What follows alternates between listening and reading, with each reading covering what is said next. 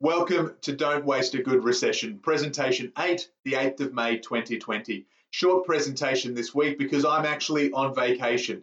Not sadly as much of a vacation as I'd like, but still taking a little bit of time off, which is an important part of the self care routine that we've talked about for business owners. We're going to talk a little bit this week about the impact that the coronavirus recession is having on different sectors Obviously, one sector that's been dramatically hit is the travel and tourism industry. So, as you can see, while I am working from home, this is not where I'd rather be. Uh, and the statement that I'm making is when this is over, I'm going to uh, this vision here from the Matanivusi Eco Surf Resort on the coral coast of Fiji, which of course is where I'd much rather be holidaying than here at home. I'd love to hear from you in the Facebook group. When this is over, where are you going? Now, maybe somewhere close, maybe somewhere far away, maybe that dream holiday you've always had, maybe that lovely place that you love to get back to every chance you can, and you're looking forward to returning very soon. So share them. Give specific providers a plug, or just share what you love to be doing so that you've got that goal for when everything moves on. As things continue to do. As always, before we jump into this week. And I'm going to share this week the shortest, easiest meditation that I know. So I'd invite you to close your eyes and we're just going to take three deep breaths in through the nose, out through the mouth. You take the next breath in through the nose, just feel any tension in your body. And as you breathe out, just release, loosen, share. And the final breath, deep breath in through the nose. And as you exhale, put the palms of your hands together, slowly open your eyes.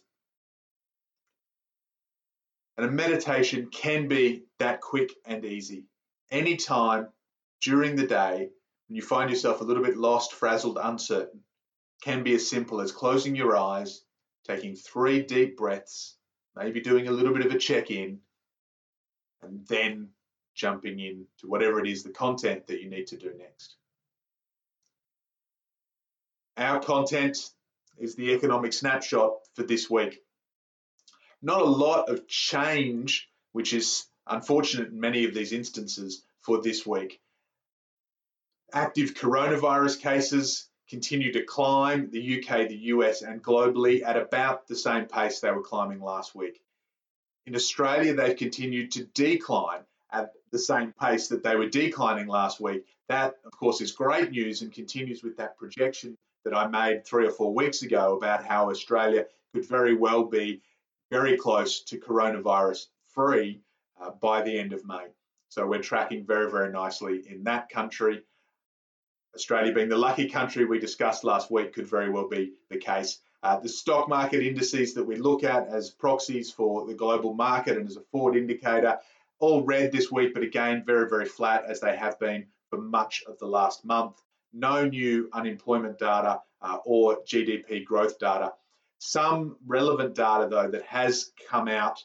Uh, the Australian Bureau of Statistics has released some information which the Treasury Department there are using for some of their forward estimates. Uh, that data suggests that presently, here at the beginning of May, there are about 1 million Australians who are out of work, which would suggest that the unemployment rate, which when last measured in late March was at 5.2%, that unemployment rate will get to uh, about or over the 10% mark that's a bit of a milestone figure in Australia, not only because it's a round number, which people tend to grab onto and remember, uh, that was also where our unemployment got to during the last recession almost 30 years ago.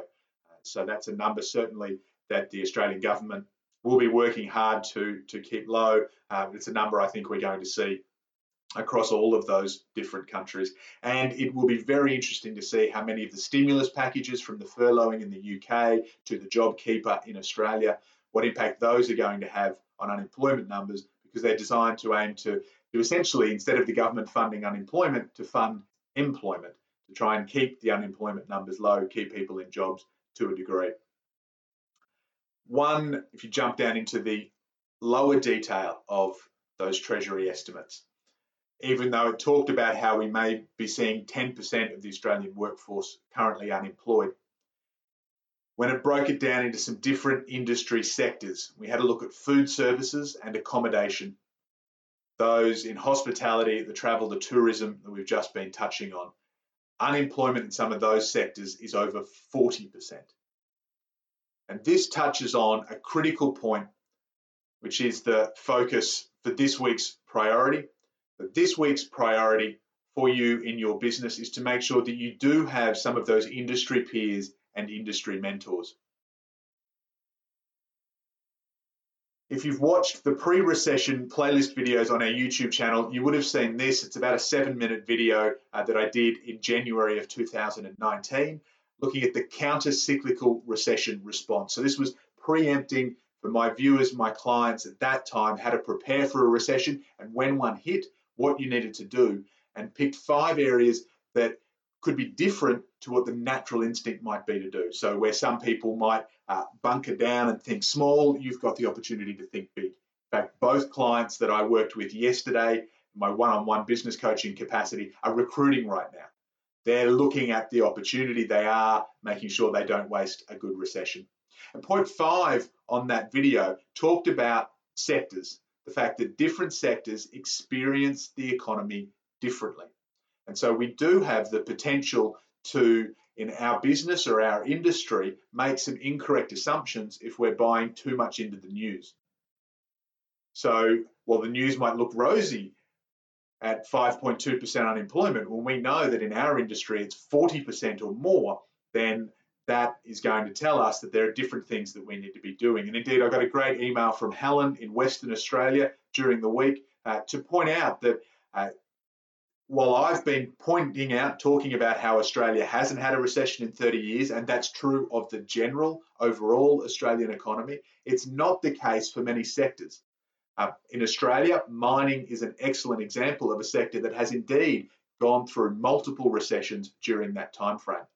And so, advisors who have mining experience, who have been through the ups and downs, are absolutely in a great position to share that experience, not only with the mining industry, the oil industry right now, but more broadly across wider industries, other sectors that are experiencing this for the first time. That's why it's critical that some of the key people you have in your war cabinet, as we talked about last week, are those mentors or industry peers, people who are in your sector and are going through and know exactly what you may be going through.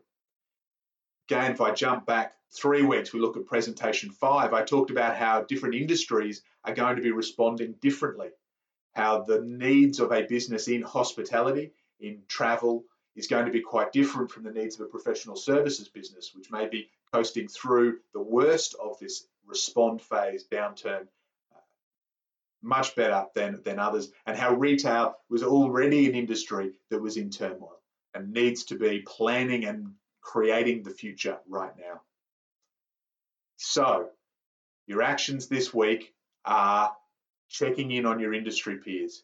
And if you don't know where to start, if you're really not sure, then understand it can be formal, can be informal. It doesn't have to be a strict association or organization, but those can be a great, great place to start. Four factors to take into consideration when you're looking for some of those peers or those mentors the industry, so having the same industry experience as you. The geography is quite relevant at the moment.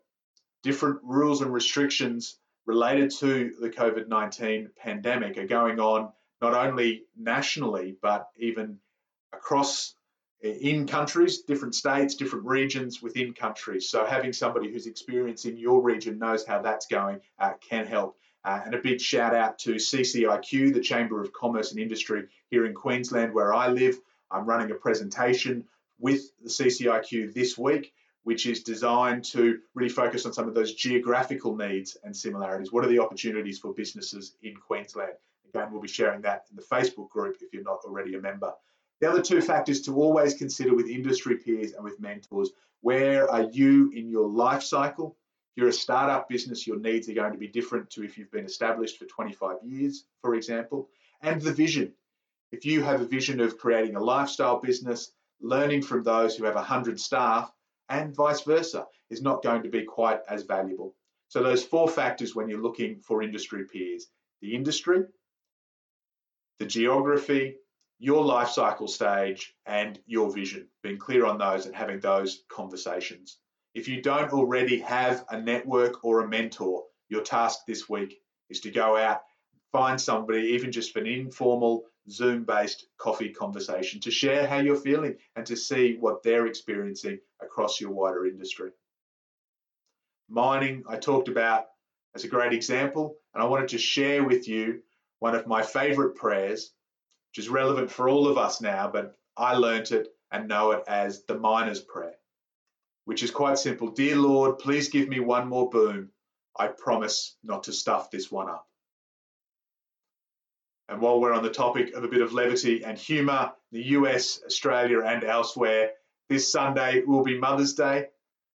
Many lockdown restrictions will still be in place, and of course, even in places where that may not be so, there's still the imperative to make sure that we are being quite cautious. Hashtag flatten the curve, and of course, hashtag love your mum. Banksy did this poster in Bethlehem. It had some perhaps more political meanings when he drew it, and I think it's going to reflect the Mother's Day experience for many of us, sending love perhaps from afar. Uh, for those of you who are mums, uh, for those of you who are thinking of their mums, their grandmothers, please enjoy some time with family this weekend. And I will see you next week's presentation in the Facebook group as always.